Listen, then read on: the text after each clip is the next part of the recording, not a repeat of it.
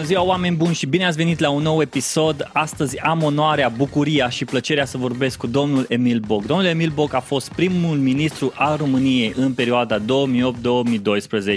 și în momentul de față este primarul orașului Cluj-Napoca. Mandate obținute din 2004, 2008, 2012, 2016 și tot putem număra pe ele. Însă astăzi eu sunt, eu personal sunt foarte curios de procesul domnului uh, Emil Boc de a lua decizii și vom vorbi despre decizii, așa că ce înseamnă pentru dumneavoastră să luați decizii? Bună ziua, mulțumim pentru invitație și felicitări pentru ceea ce faceți. Mai într-o vorbă așa scurtă, a luat decizii înseamnă a asuma niște responsabilități și a ține cont de părerile celorlalți uh, înainte de a fundamenta decizia pe care o iei.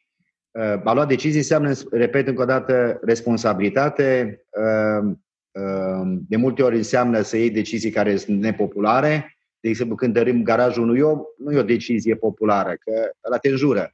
Da? Uh-huh. E bine că de acolo se fac două locuri de parcare și uh, interesul public este servit. Adică întotdeauna trebuie să cântărești uh, interesul public și să iei decizii care să fie în concordanță cu binele general.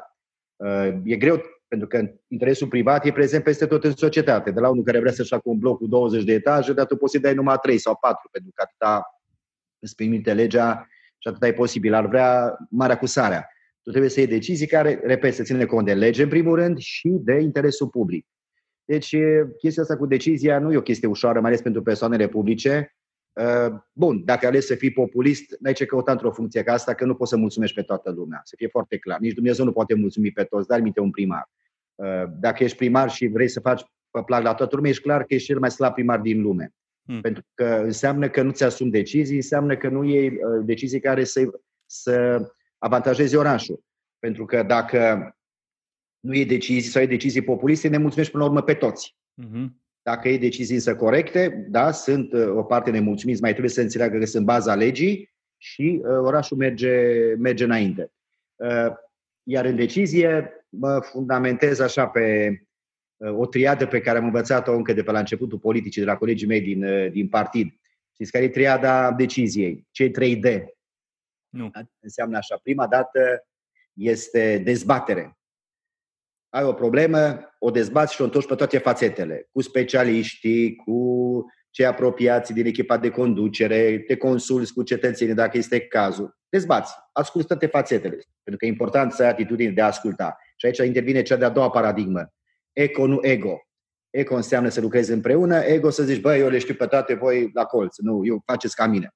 Aia n-are ce căuta. O să revin asupra acestui subiect cu ego care e cel mai mare pacoste pe ființa umană și care blochează foarte multe lucruri bune care s-ar putea face în societate și peste tot. Dar o să revin eu la asta. Deci prima dată este dezbatere. Cum am făcut noi strategia Cluj, ne-am consultat cu peste 1000 de persoane, grupuri, pe toate categoriile, experți. Am ascultat pe toți.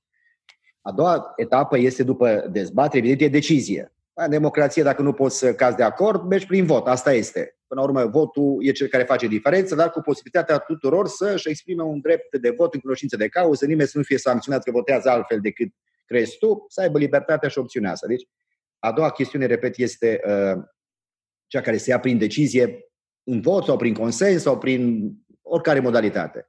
No, după aia urmează a treia etapă care e cea mai importantă. Știți care e? Disciplina.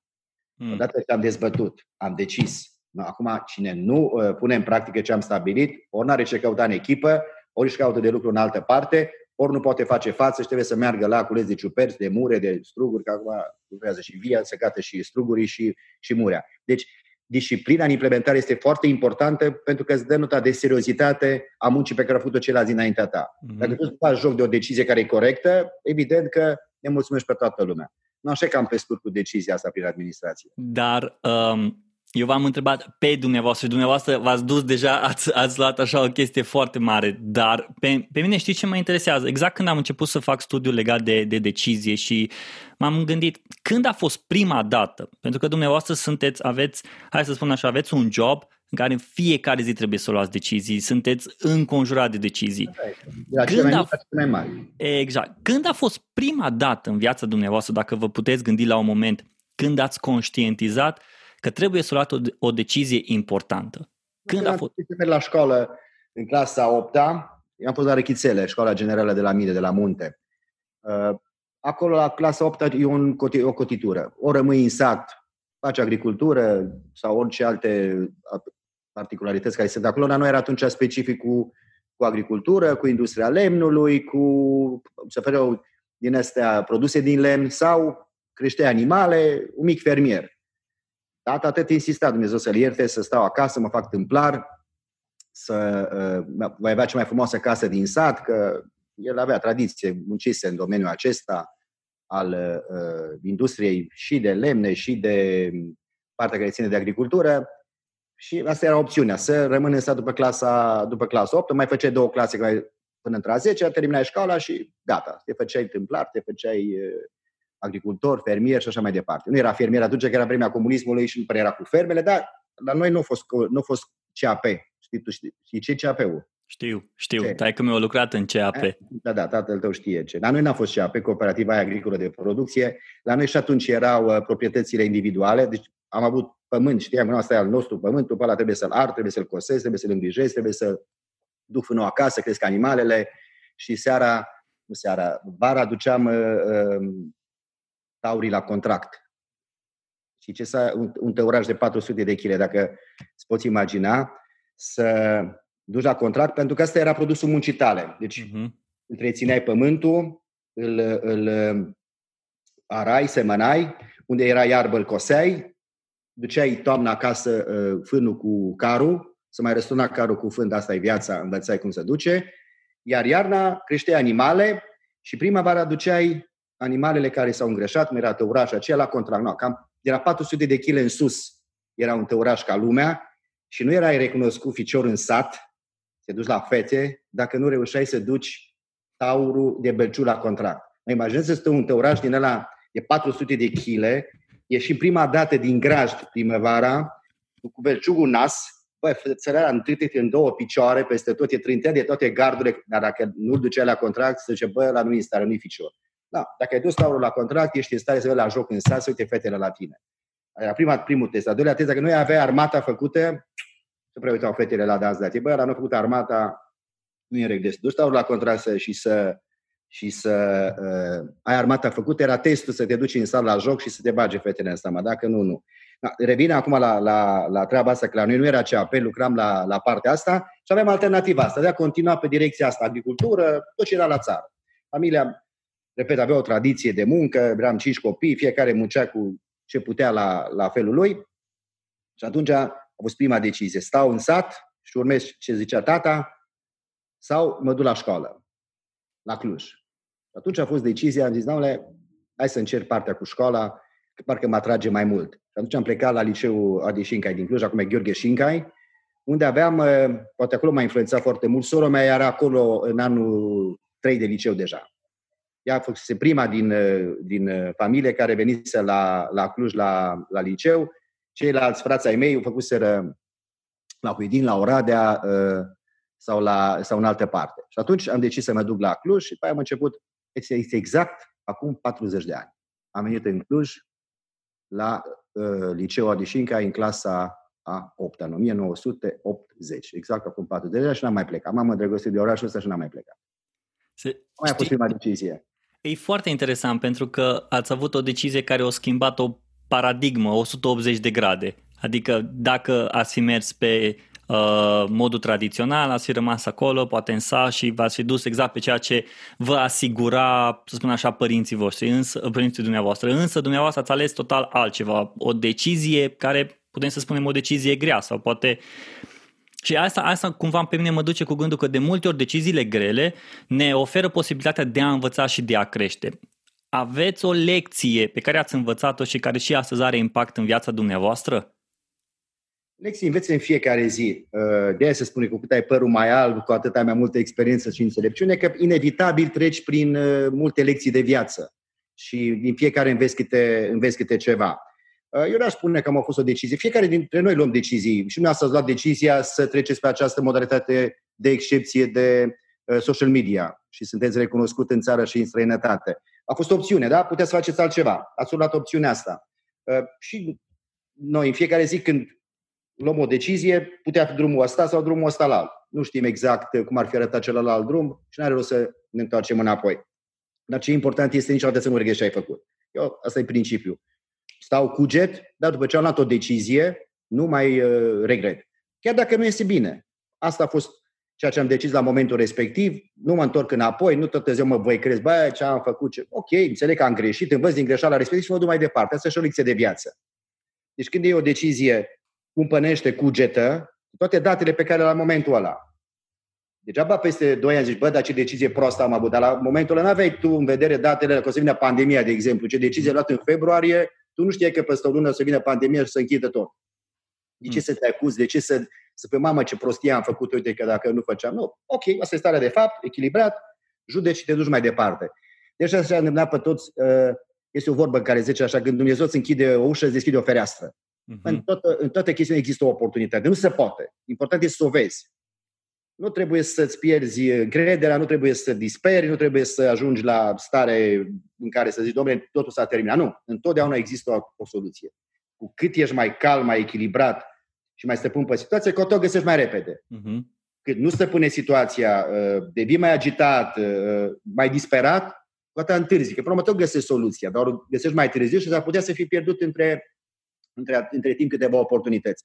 Deci asta e lecția la toți de viață. Mă, când se întâmplă oriceva, și de bine și de rău. Că și cu binele e periculos. Te, ia, te fură flama șampaniei și nu știu ce. Nu, nu, nu. Cum zicea nu știu cine prin uh, antichitate. Nu ia decizii la beție și la vin. Nu, nu la decizii acolo. Mână, bucură-te, dar nu la decizii. La fel și când ești supărat. Bă, orice trece. Să se pare că e sfârșitul lumii când vezi că se întâmplă ceva. Cum zice român, orice minune ține trei, orice minune ține trei zile. Uh-huh.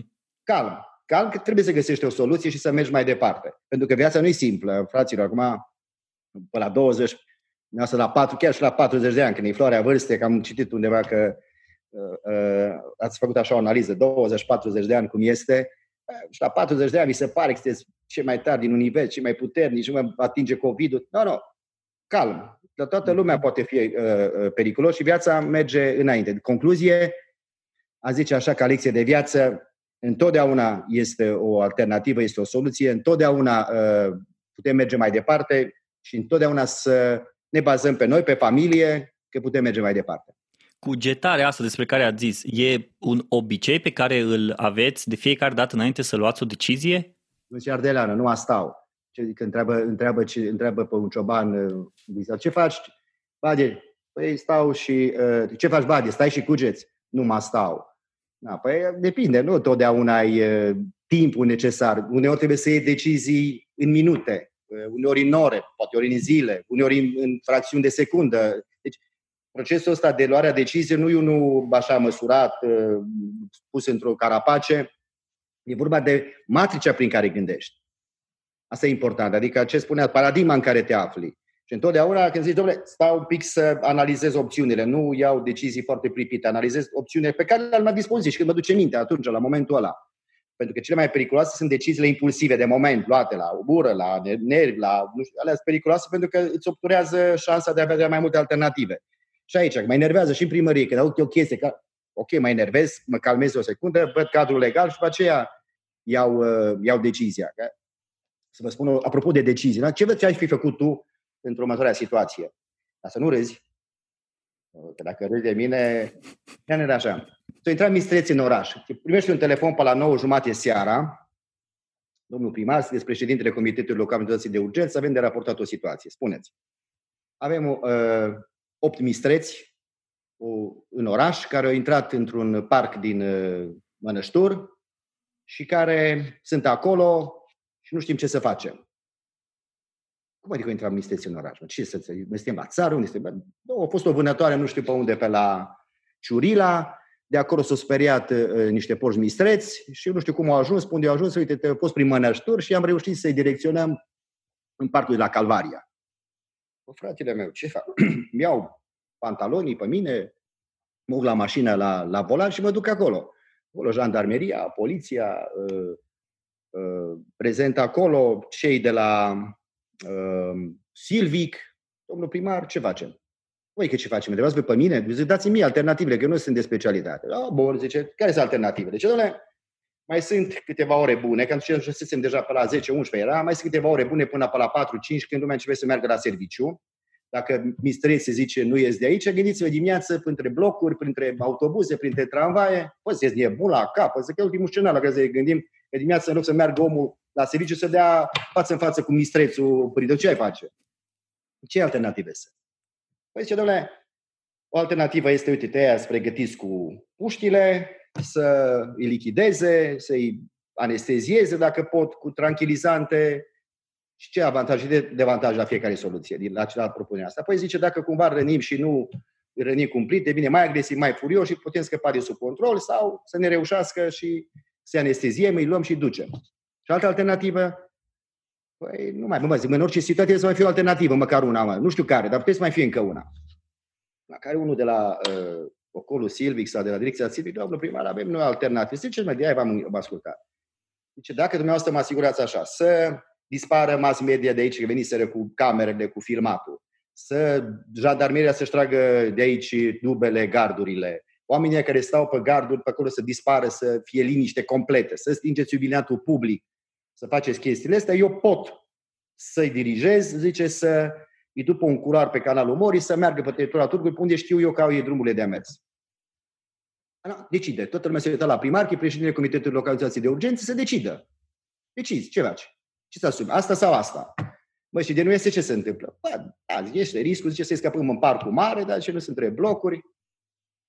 Bun, stau și cuget că trebuie să iau o decizie, că tot ești comitet, s-au prezentat opțiunile și, într-adevăr, am zis, apăsăm varianta 2. Varianta cu SIS luminat. Dau dispoziție la jandarm să plece, la poliție să plece, la oameni vorbesc la un megafon, vă rog, mergeți în cală, mass media, rog, plecați la un kilometru, liniște totală, marchez doar cu niște garduri din astea metalice, un culoar prin care ei să iasă din parcul acela, în care erau din, din Mănăștur, să meargă prin, prin, prin canalul Mori și să urmeze canalul ăla de ieșire spre teritoriul Turcului. Liniște totală după o jumătate de oră, suntem și într-o uh, scară de bloc, bă, trece 15 minute, 20 de minute. Zice, ăla zice că bă, în 30 de minute, dacă nu este, nu merge. Trec 30 de minute, nu iese. Zic, mai stați un pic. Mai stăm 10 minute, nimic. Bă, zic, hai mai stăm încă 5 minute. La 45 de minute fix, cea care era uh, uh, masculul alfa și care conducea, de fapt, urma de mistreți, o ieșit și atunci au și făcut mass media niște poze, că uitați pe internet mai există. Pozele acum în șir indian au ieșit, s-au dus exact pe acel culoar, s-au dus exact pe unde zis omul ăla prin canalul Mori și au ieșit, s-au dus la teritoriul Turcului. Exact așa urma. Da? Și au scăpat și de măcel și de riscul ăla de nu știu care. Da? Vedeți cum e cu decizia de primar. Acum să nu credeți că numai cu asta se ocupă primarul, dar și cu astea de situații de urgență. Da, asta mi se pa- 2013, dacă nu greșesc, 2014, ceva de genul ăsta. Mi se pare foarte interesant că ați folosit mai degrabă intuiția aici decât ați avut și date clare, uite, astea sunt, uh, astea sunt riscurile, astea sunt beneficiile, pe astea putem să mergem, dar parcă aici v-ați dus mai degrabă pe intuiție și pe experiența omului. Experiența putea să iasă și rău, că dacă ei mereau prin parcul mare și în urmă au să spereau sau ceva, bun, ce mă moderam din mers. Altă ipoteză, care e soluția? Deci am înapoi, punea la masă alte soluții. De aia e important ești în funcțiile astea de conducere să ai atitudinea asta de eco. Adică să asculți pe specialiști. Că nu există școală pentru funcția de primar.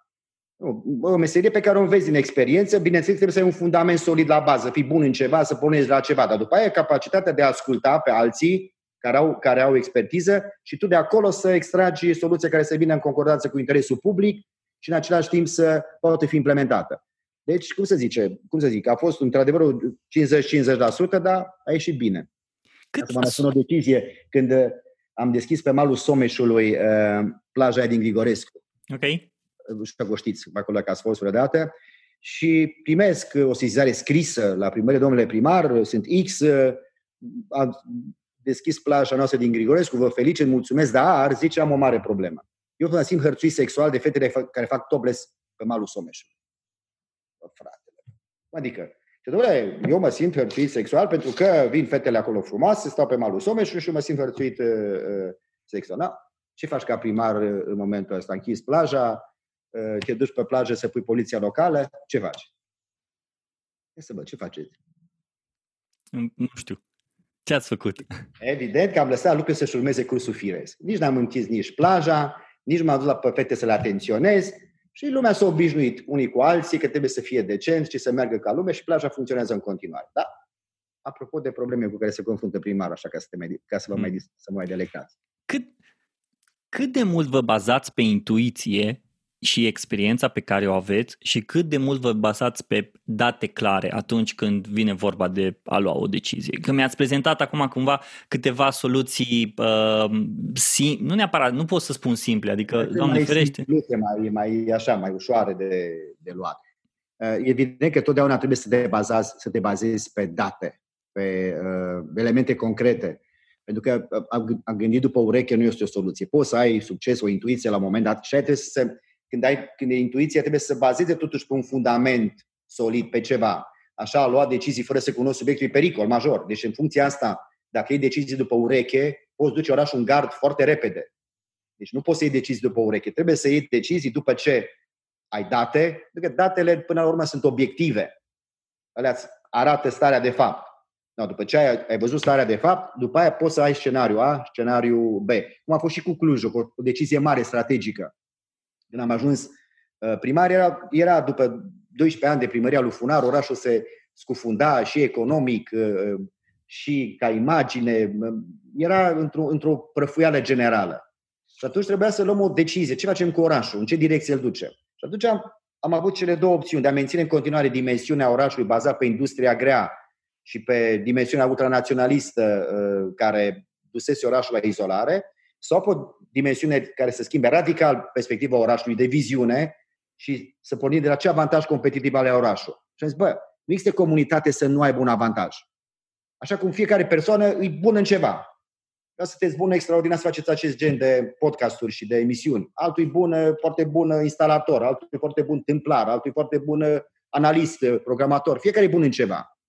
Să fac o paranteză apropo de școală. Că noi vrem ca toți să ajungă cu PhD și cu doctorat. Bă, nu se poate în lumea asta. Toți să ajungă să fie doctori, dacă se poate, doctor honoris causa. Nu. Fiecare în societate are un loc recunoscut și orice muncă este apreciată. Eu am muncit și de la uh, cioban, de la cosaș, de la templar, de la uh, fermier, până la munca cu pixul, cu creionul, cu orice. Nu trebuie să-ți fie rușine nicio muncă în lumea asta, să le faci pe oricare dintre ele, pentru că, până la urmă, munca e cea mai valoroasă treabă din societate și încă ceva, nu există altă formă de protecție socială mai bună decât locul de muncă. Să fie foarte clar apropo de ăștia care zic că, domnule, cu mâna întinsă e cel mai bine. Nu, nu. Omul nu-i devine că săracul a ajuns să fie cu mâna întinsă. Tu trebuie să gândești politici prin care omul acela să-și poată el avea grijă de el și de familia lui, să-i oferi un loc de muncă, să oferi o alternativă. După ce ai oferit o alternativă, evident, că atunci nu mai poți să-i spui n-ai, n-ai ce să faci.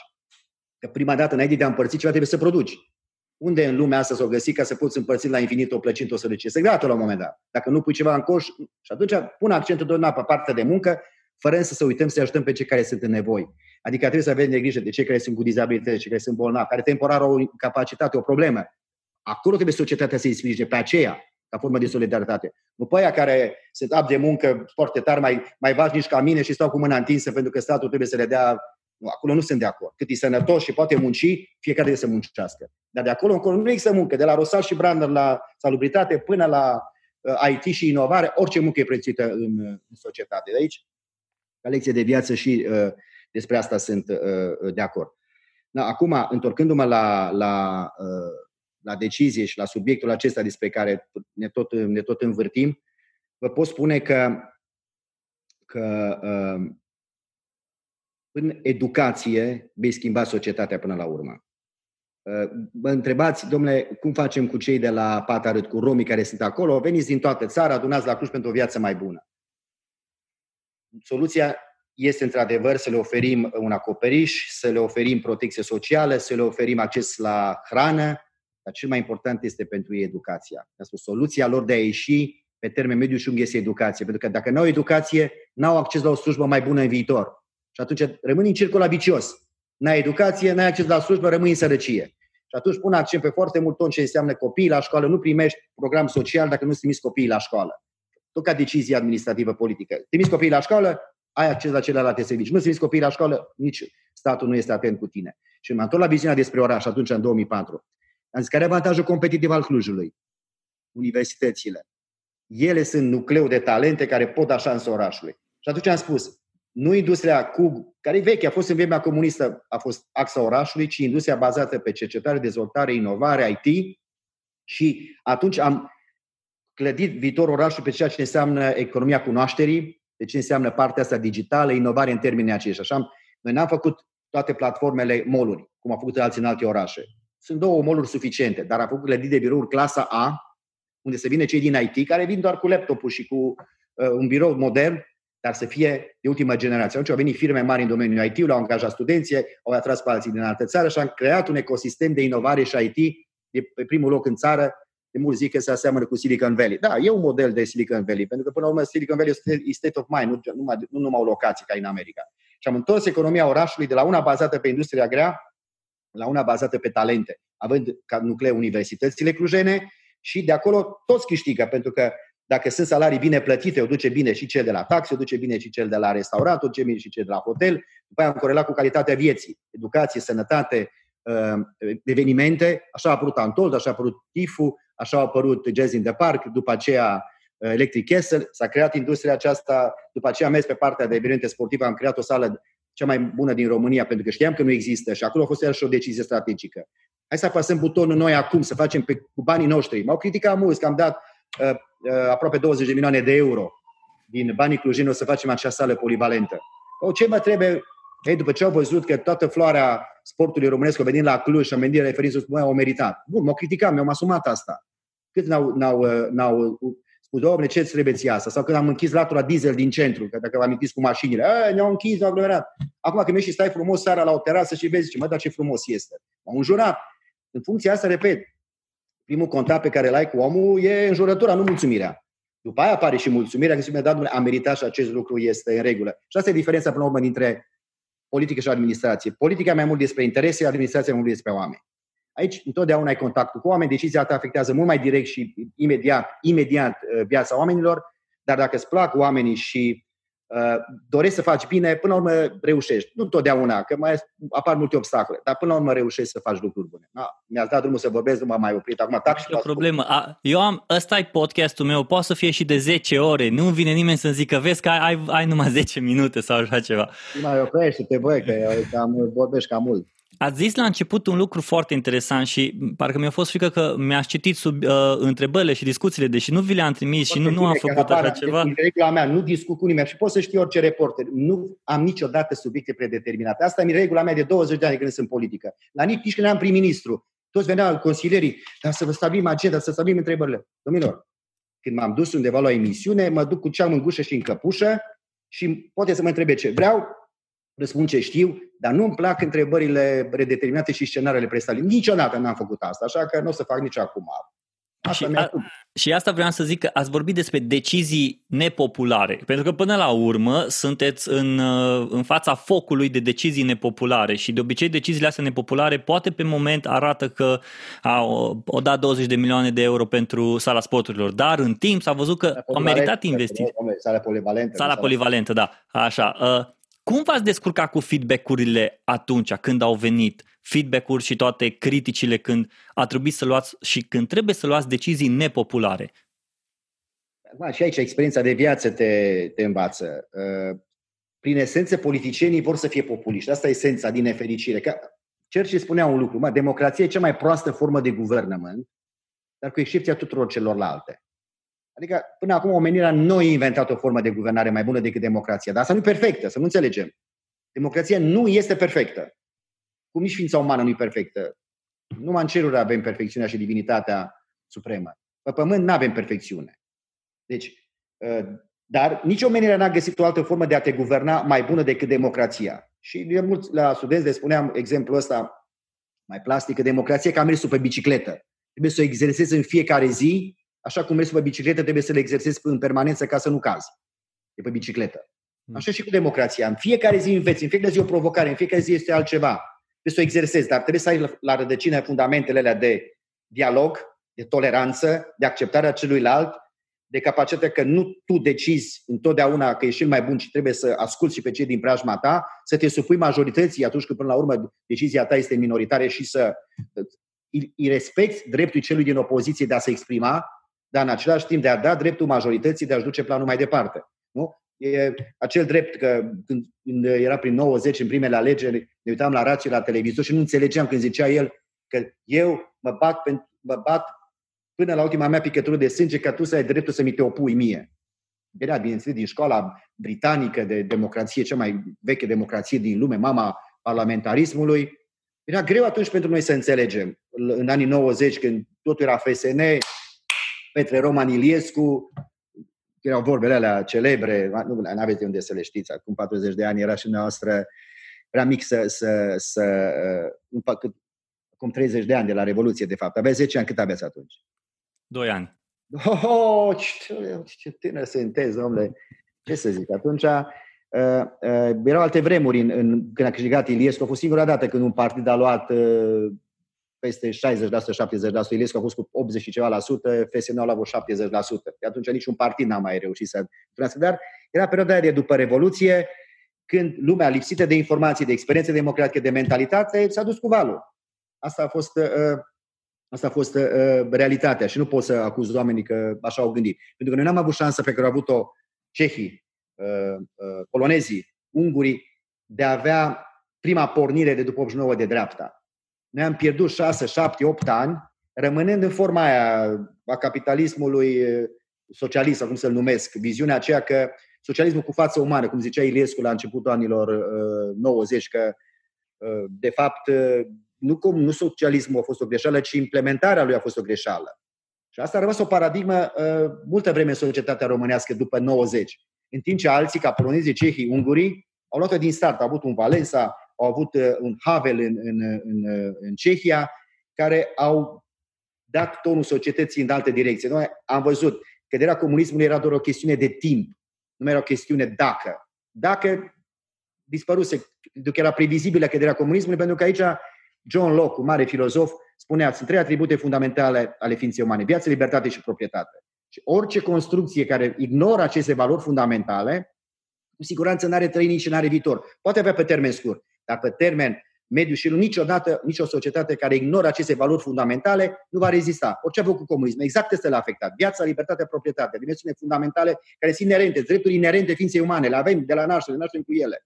O, o, o construcție societală care le ignoră cu siguranță e sortită eșecului. Comunismul, deci, căderea lui a fost o chestiune doar de timp, nu și de dacă. Ei, noi n-am înțeles după 90 că trebuie să ne ducem în o altă direcție și am stat 7-8 ani de zile care au reprezentat exact timpul pe care noi l-am pierdut cu intrarea în Uniunea Europeană. Dacă și noi am fi intrat în 2004 în Uniunea Europeană, eram ca Polonia astăzi, uh, o țară fanion în Uniunea Europeană. Dar eu sunt că suntem pe drumul bun și, și mergem mai, uh, mai departe. Cât de, cât de mult vă ajută sau cât de mult vă încurcă deadline-urile atunci când vine vorba de a lua decizii? E, fratele meu, fără deadline nu faci nimic. Întotdeauna uh, o decizie are în spate uh, o pregătire și la final un deadline. Pentru că dacă nu-i deadline-ul din nefericire, românul e obișnuit ce poți face azi, lasă pe mâine, că mâine ori nu mai trebuie făcut, ori face altcineva. Nu, nu, nu merge chestiunea asta. Nu. Uh, eu, la mine știu colegii de la primărie că la fiecare obiectiv pe care l-am stabilit are un deadline. Acolo Bun, nu sunt absurd, pot apărea pe parcurs elemente imprevizibile, cum au fost la podul porțelanului. Băi, bine, pe parcurs spune, doamne, s-a găsit un zăcământ de sare unde trebuie să stea podul, uh, podul, piciorul podului și dacă punem podul, se dărâmă podul. Făcuseră expertizele înainte, nu ieșise uh, la de sare uh, zăcământul la mare, pentru că ăsta era cam la 25 de centimetri zăcământul de sare și pilonii podului nu fusese uh, toți prinși în, în studiul prealabil care s-a făcut. A apărut pe parcurs. Bun, nu m-am încăpățânat, zic, bă, faceți podul cu orice preț, ca pe peste trei ani să se scufunde un picior, apoi să se de podul un boc într-un picior. Normal că am zis, ok, înțeleg. Și acolo începe tevatura, experții care să găsească soluții, foraj și așa mai departe. Deci pot să-ți apară pe parcurs probleme, dar și atunci, înapoi, la masa de lucru. Soluții, alternative, experți și cadrul legal care trebuie să-l ai totdeauna în față. Fără cadrul legal n-ai făcut nimic. Deci deadline-ul este o condiție fundamentală a deciziei. Fără asta nu merge, nu ai făcut treabă. Ați zis la un moment dat despre echipă și uh, de foarte multe ori v-am auzit vorbind despre echipă. Cât de mult cât de mult cereți ajutorul echipei și când știți că trebuie să cereți ajutorul echipei pentru a lua decizii? Fratele meu, ai văzut meciul uh, Barcelona cu Bayern München? Acum, din, nu vă place fotbal. au jucat basket, nu au jucat fotbal. O, da, e, scor de, e scor de handbal, uh, e adevărat. L-ai văzut pe Messi, da? eu, după părerea mea, cel mai talentat fotbalist al planetei, poate după Pele și Maradona sau undeva în ecuația asta. Asta e părerea mea, de departe. E un talent, e născut, are, cum să zic, niște calități extraordinare pe care nu le, pot, că nu le poți învinge natura, nu poți învinge gravitația. Deci cât de bun ești, de talentat. A luat top 2, da, în teren, cu Messi. Deci asta ce vreau să spun. Oricât de mare șmecher ai fi tu, în ghilimele, luați ghilimele de rigoare, oricât de bun te-ai crede, dacă nu ai o echipă cu care să lucrezi, nu reușești. Valabil în viață, în fotbal, în politică, oriunde. Deci, dacă nu clădești o echipă în jurul tău, și pentru asta de multe ori, pe nervii tăi, pe căderea de păr, pe ok, dar trebuie să lucrezi în echipă și să ai o echipă cu care să-ți duci un proiect, o idee mai departe. Pentru că, ca la, exact ca la fotbal, poți avea o schimbire de geniu într-un meci când Messi dă un gol din lovitură liberă și câștigă meciul, dar pe termen mediu și lung ai nevoie de echipă care să facă diferența pentru că sunt mai multe confruntări. Poți la un moment dat individualitatea să facă diferența, așa un punct de artificii poate face. La viața nu numai făcut de artificii în fiecare zi, avem artificii la naștere, la botez, la căsătorie, la un alt eveniment, la 50 de ani de căsătorie, la 50 de ani de viață, la 40. Noi nu se artificii în fiecare zi.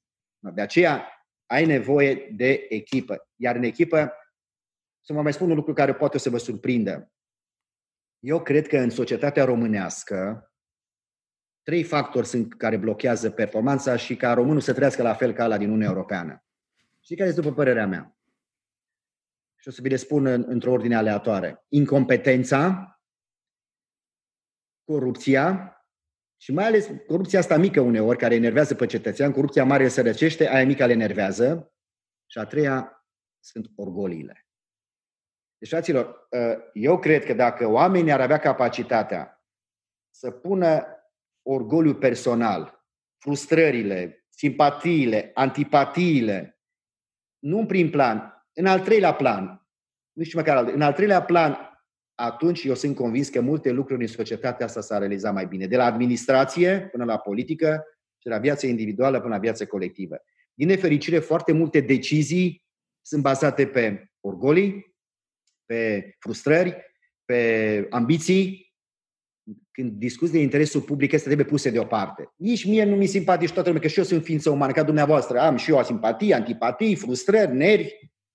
Dar dacă e vorba de o decizie care să-l vizeze pe X, care e cel mai antipatic din lume, eu nu pun orgoliul meu și antipatia mea să găsesc cum să-l blochez pe ăsta, cum să-i fac eu să nu iasă, cum fac eu să-l, să-l pun la colț. Numai dacă legea îi permite și are cadrul legal, în fața legii toți suntem egali. Și a mea personală e ok, pot să nu-mi placă, să-mi placă, dar nu amesteca decizia ta, politică sau administrativă, cu orgolile, ambițiile, frustrările tale. No, dacă asta s-ar face de la nivelul fiecărui funcționar, din la, la mărunt, care e portarul la nu știu ce instituție, până la cel mai înalt manager și de, uh, uh, conducător, dacă ăsta toți ar pune deoparte în planul 3 și ar pune în primul plan drepturile și libertățile și legea, cu siguranță ar funcționa mai bine. Și atunci eu spun de fiecare dată că uh, uh, orașul ăsta are trei avantaje pe care am încercat cu timpul să le cultivăm, să le schimbăm. E vorba de talente, de toleranță și trust, încredere.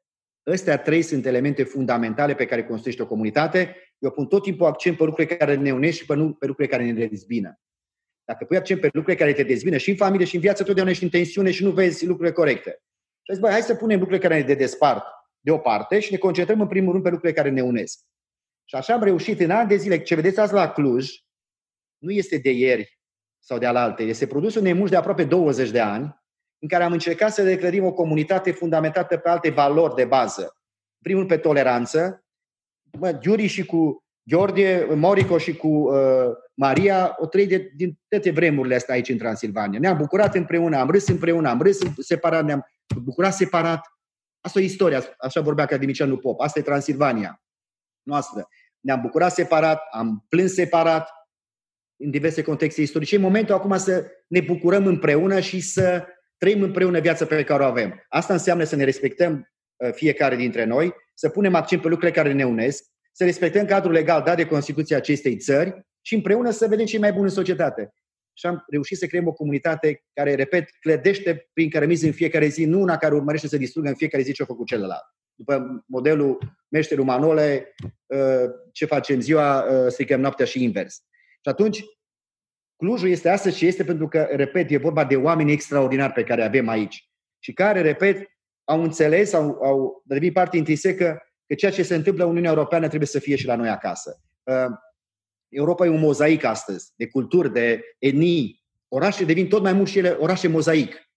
Și atunci, dacă nu avem acceptanța asta a toleranței, că ce înseamnă până la urmă toleranța asta? Acceptarea celuilalt. Băi, te accepti așa cum ești, în carne și oase, cu gândurile, cu părerile tale, te accept. Nu înseamnă că dacă tu ai o altă viziune cât mine, tu trebuie să dispari.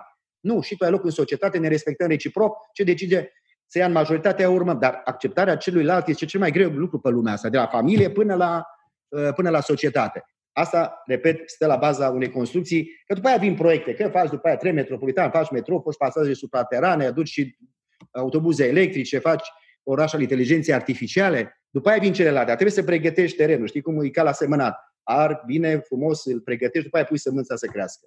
V-ați plictisit? Nu, nu. nu? Chiar... nu, nu, nu sunt ușor de plictisit.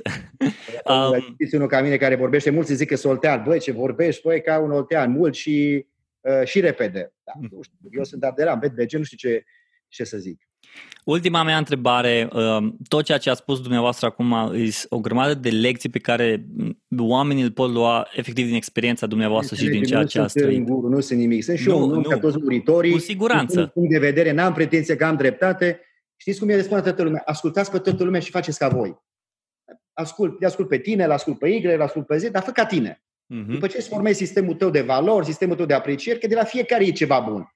Că mă amintesc de o frază când cineva apropo de ideea că fiecare e bun în ceva. Uh-huh. Era o frază că dacă, dacă uh, îl pui, pe, pui un peștișor să se urce în copac, totdeauna va, va, va trăi cu sentimentul că e un idiot, că nu poate să urce în copac. Dar dacă îl pui într-un, uh, într-un bol sau într-un avariu, va fi cel mai bun înotător, da? Peștele, știi să note. Deci fiecare să, pui, să fie bun în ceva, dar nu pune peștele să urce în copac, să cațere, că nu poate face asta.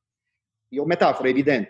Așa și cu oamenii. Nu toți suntem buni la toate, la toate lucrurile. Pe mine degeaba mă pui să fiu, uh, știu eu, inginer de podul, să găsesc la ce adâncime să pun uh, piciorul podului ca să nu se uh, dărâme pentru că am un zăcământ de sare. Pot de bun simț să zic, domnule, găsiți o soluție cu pilon forat sau cu ceva care să stabilizeze, dar nu știu acolo detaliile. Nu sunt expert în asta. La fel, fiecare e bun în ceva și asta trebuie să urmească fiecare în viață. Mă, în ceva să fiu și eu bun. Și asta, spun și la, asta e valabil și la nivel de oraș, și de comună, și de sat, și de țară. Bă, nu există ca o comunitate să nu fie bună în ceva. Că odată m-a întrebat un primar, domnule, dar uh, cum să fac o strategie? Mă zic simplu. Tu la ce te pricepi? Păi, bă, zice, eu sunt un profesor. No, asta e meseria ta bună. Nu, în orașul ăsta altul trebuie să fie ceva bun. Că e turismul, că e fabrica, că e uh, agricultura, că e izvoarele termale, că e nu știu ce, ai un, un, un miracol care s-a întâmplat acolo. Bă, ceva aveți. No, în jurul la chestia asta creează. Domnule, și dacă n-am nimică, și m-a luat gura pe înainte și mi-a spus ce mi-a spus profesorul american, ce inventează ceva. Dacă chiar nimic nu ai, inventezi și îi spui, domnule, mie să face cea mai bună pâine din univers. Nu știu, faci o pâine la o brutărie de-a ta și zici că e cea mai bună. Inventezi ceva. Dar muncește, branduiește, te găsește ceva avantaj competitiv pe care să-l ai și cu avantajul la competitiv, deci după aia rostogolești, îl creezi, îl branduiești și ajungi ceva. Bun, dacă stai tot de ziua să zici trei salariul pe card și să nu faci nimic, s-a dus, să scufundă comunitatea, să duce jos. Tu ai fost ales acolo în fiecare zi să-ți dai silința. Și asta le spun și eu la colegii mei. Noi în fiecare zi, de când a venit la serviciu până plecăm seara, trebuie să facem ceva, să mișcăm un lucru înainte, un proiect să-l uh, dezvoltăm, un lucru să-l corectăm în fiecare zi. Pentru că nu, viața de administrație nu e așa în hopuri, în salturi, lucrezi o dată la, sau de două ori pe săptămână. Trebuie în fiecare zi ca picătura chinezească să-ți dai, uh, să-ți dai interesul. Deci, din acest punct de vedere, nu am, uh, nu am cale de întors, ci dar să mergi să lucrezi mai mult și încă o dimensiune la care n-am vorbit, este ceea ce am spus mai uh, devreme la început. Pune accent în primul rând pe reproducere de prosperitate, că e baza. Încurajează tot ce înseamnă locul de muncă activ. Fă orice stă în putință să creezi locul de muncă, pentru că de acolo începe totul. Și tu ai acasă uh, familia asigurată, poți să-ți iei un concediu, poți să ieși cu familia la restaurant o dată pe lună sau de două ori pe lună, dacă ai un loc de muncă. Și asta e valabil și pentru politicile publice, să generezi investiții care să aducă lucruri de muncă, pentru că dacă nu faci asta, povara tot pe stat să duce. Șomaj, nu are asigurare de sănătate, nu are grămadă, unii mai merg în droguri, violență, în alte parte, e greu să recuperezi. Deci pune accent pe partea asta de lucruri de muncă. Dar ă, să nu uităm că în viață apar probleme. Putem să fim într-o situație disperată, de la un accident până la o situație care deci, independentă de noi și ajungem nu neapărat să o pun tot în categoria de săraci, dar ajungem într-o situație mai dificilă. Na, societățile, în mod obligatoriu, trebuie să aibă grijă și de celălalt. Eu am, am vorba asta că nimeni nu trebuie să fie uitat, nimeni nu trebuie să fie abandonat. Și, bă, uite-te și de la ce ai preajma. Dacă fiecare ne-am uitat în preajma noastră, era un vecin de bloc, la casă lângă unde locuiesc, în comunitatea mai mare. Cine o duce mai greu? Unii din vari motive. Unul care are o problemă de medical, altul care are o problemă, știu eu, și a pierdut locul de muncă. Vezi, de la un zâmbet și o vorbă bună, care nu ți costă nimic, până la un ajutor pe care poți să-l dai, faceți-o. Pentru că asta întărește și face o comunitate puternică. Dacă vom sta închegați și vom avea grijă, atât cât se poate unul de ceilalți, va fi mai bine. Și noi, ca stat, avem datoria. Noi, cu mijloacele instituționale, prin formele de protecție socială pe care le avem. Că papa zicea, papa Francis zicea o vorbă extraordinară care mi-a plăcut foarte mult. A spăsat de săraci nu înseamnă că ești comunist. Și domnule, dar aia care, nu, nu, a spăsat de săraci nu înseamnă că ești comunist. Dar eu sărăcia o înțeleg în forma aceea în care pe om să-l scot din starea în care este. Nu pe cei care pot să muncească și nu muncesc. Eu pe aia nu-i consider săraci. Pe aia îi consider mofturoși. Păi, îi consider, nu, nici măcar nu săraci nu cuvântul generic, îi consider într-o situație dificilă pe care viața i-a dus acolo. No, trebuie să facem ceva, să-i ajutăm să iasă din acea stare. Din această perspectivă, faceți, am știu vorba aia, dacă puteți să-l faceți un bine, faceți-l în fiecare zi. Faceți un bine în fiecare zi pentru că divinitatea, universul, undeva găsiți recompensa aceea, nu trebuie să o căutați, că ea vine de la sine în actele și în faptele voastre, dar faceți un bine în fiecare zi, pentru că prin asta și noi suntem mai buni și societatea care trăim mai bine. Pentru că în teorie este, știți, par, uh, viziunea cu, uh, cu piramida societății. Trebuie să fie foarte puțin foarte bogați în vârf, foarte puțin foarte săraci la bază și la mijloc să fie foarte mulți clasa aia de mijloc. Adică aia care pot trăi fără griji de pe zi pe alta no, când timp sunt la vârf uh, puțin foarte bogați și la jos foarte mulți foarte săraci, no, atunci societatea nu va funcționa, democrația nu va exista acolo, pentru că va exista tensiune mare, va exista totdeauna convulsie, va exista totdeauna conflict. Păi nici eu, dacă aș fi bogat, nu m-aș simțit bine să văd săraci trăind pe lângă mine. Cum te-ai trăit tu să fii în mercedes și în Rolls Royce-uri și în bazine, piscină și case și în tine să trăiască toți oamenii săraci. Ce, ce viață ai pe pământ? Ce rol ai? Care ți menirea? Ce, ce ai reușit cu asta? Important este, și aici, la nivel de politici publice după aceea, de la nivel local până la național, trebuie să te gândești, da, prosperitatea trebuie să fie produsă. prima, într-adevăr, și sprijiniți cei care sunt întreprinzători, pentru că ei ne dau lucruri de muncă, dar să uităm și ceilalți la baza piramidei, că nu putem unii fără alții. O piramidă nu poate exista decât are și vârf și bază. Și de aceea, ca oraș trebuie să te gândești la toate aceste fațete, cum a fost și pandemia, grija față de cei peste 65 de ani, de persoane fără adăpost. Am prea lucruri suplimentare. Aici am avut o societate civilă extrem de responsabilă și de puternică ce ne care ne-a ajutat să putem rezolva probleme pe termen scurt. Fără muncă de mulți ani înainte de a avea o societate civilă puternică, n-am fi reușit. De aceea, eu mă bucur de Cluj, sunt mândru că sunt clujan, este locul poate din univers care mi-aș fi dorit uh, să mi-l aleg dacă aș fi avut vreo opțiune vreodată și mă bucur că am rămas aici acum 40 de ani și tot ce am îi datorez acestui oraș pe care sunt îndrăgostit fără limite. Vă mulțumesc frumos pentru, pentru uh, toate răspunsurile și toate poveștile. Scuze că am vorbit eu singur pe aici, la că, dar pe că nu m-am mai invitat. Zis, ultima, asta, ultima întrebare, sunt foarte curios. Dacă ar fi să... Ultima întrebare, să recomandați o resursă unui om orice, carte, film, muzică, piesă de teatru, orice o resursă, ca să învețe omul să ia o decizie mai bună. Orice resursă. Auzi, omule, nu, nu, nu există carte nici de primar, nici de decizie. Totul este produsul experienței bazată pe cunoaștere. Deci învățați cât mai multe, ca atunci vei lua decizii cât mai bune. Dacă sfera ta de, de informație de a lua decizii e limitată și deciziile tale vor fi limitate. Cu cât capacitatea ta de lectură, de vizionare, de înțelegere, de ascultare. Apropo, extrem de important în decizie să asculți. Uh, când, când te întâlnești foarte de multe ori pe stradă cu un om, știi din prima secundă când a deschis gura care e problema și ce soluție are. Dar ascultă-l omul în primul rând. Pentru că el, dacă tu nu-l asculți, are impresia că nu l-ai băgat în seamă și nu s-a spus problema. Deci, capacitatea de a asculta pe celălalt este la fel de importantă ca și capacitatea de a lua decizie.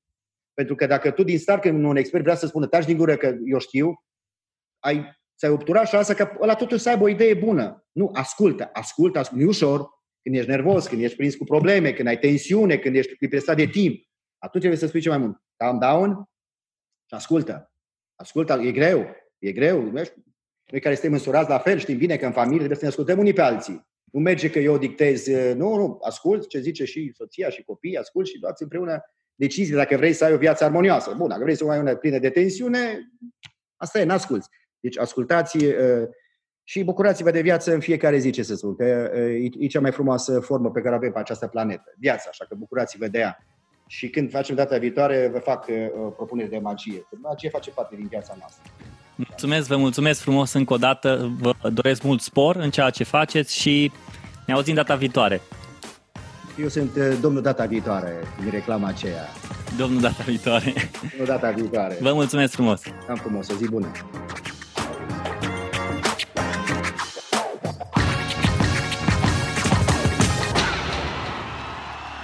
Big Time Production